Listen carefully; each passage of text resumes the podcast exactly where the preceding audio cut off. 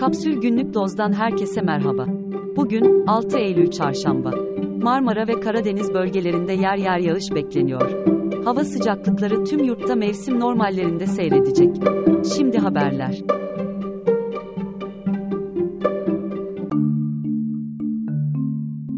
Avrupa Birliği ülkelerine yapılan iltica başvurularının sayısı yılın ilk yarısında %30 arttı. Türkiye vatandaşlarının yaptığı başvuru sayısı Suriye, Afganistan ve Venezuela'nın ardından 4. sıraya yerleşti. 5.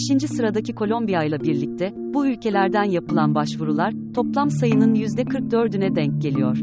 Bu yılın ilk yarısındaki talep, büyük göç dalgası olarak kabul edilen 2015 ve 2016'dan bu yana en yüksek seviyede.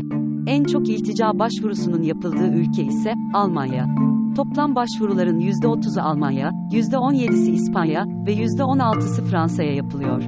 Suriyeli ve Afganların iltica başvuruları kabul görmeye devam ediyor. Türk vatandaşlarının 2019'da %54 olan başvuru kabul oranı ise istikrarlı düşüşle %28'e geriledi. Rus ve İran vatandaşlarının kabul oranı ise artışta.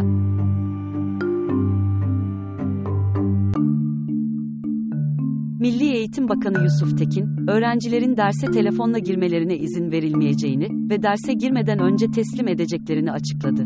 Aynı kuralın, kötü örnek olmamaları adına, öğretmenler için de geçerli olduğunu belirten Tekin, çocuklar kendilerinin veya öğretmenlerinin kayıtlarını sosyal medya ortamlarından paylaşıyor, dedi. Eskişehir'de 165 maden işçisinin alacaklarının ödenmesi talebiyle 5 gün önce başlattığı açlık grevi devam ediyor.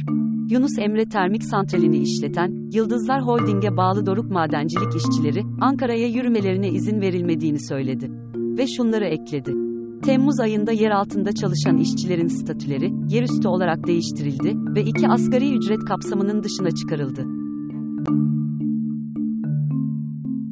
Kırklareli İğneada'daki sağanak yağış nedeniyle bir turizm tesisindeki birçok bungalov ev sürüklendi. Ormanda mahsur kalan iki kişi hayatını kaybetti, dört kişi ise halen aranıyor.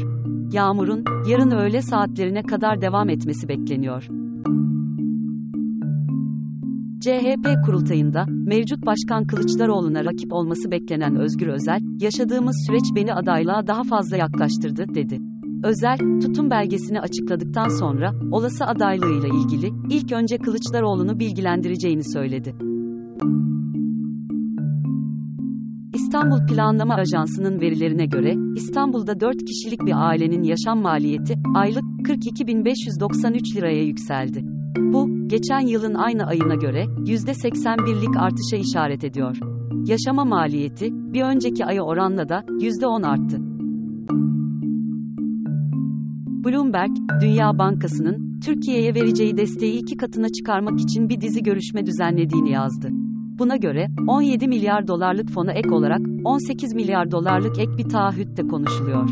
Söz konusu kaynak devlet ve özel sektöre destekler içeriyor.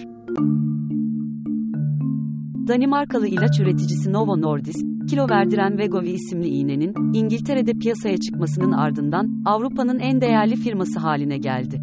Şirket, Fransız LVMH'yi geçerek 428 milyar dolarlık değerlemeye ulaştı.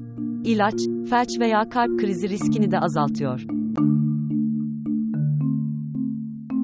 Rusya'nın işgali nedeniyle ülkelerini terk etmek zorunda kalan 6.7 milyon Ukraynalı'nın yarısı geri dönmeyebilir.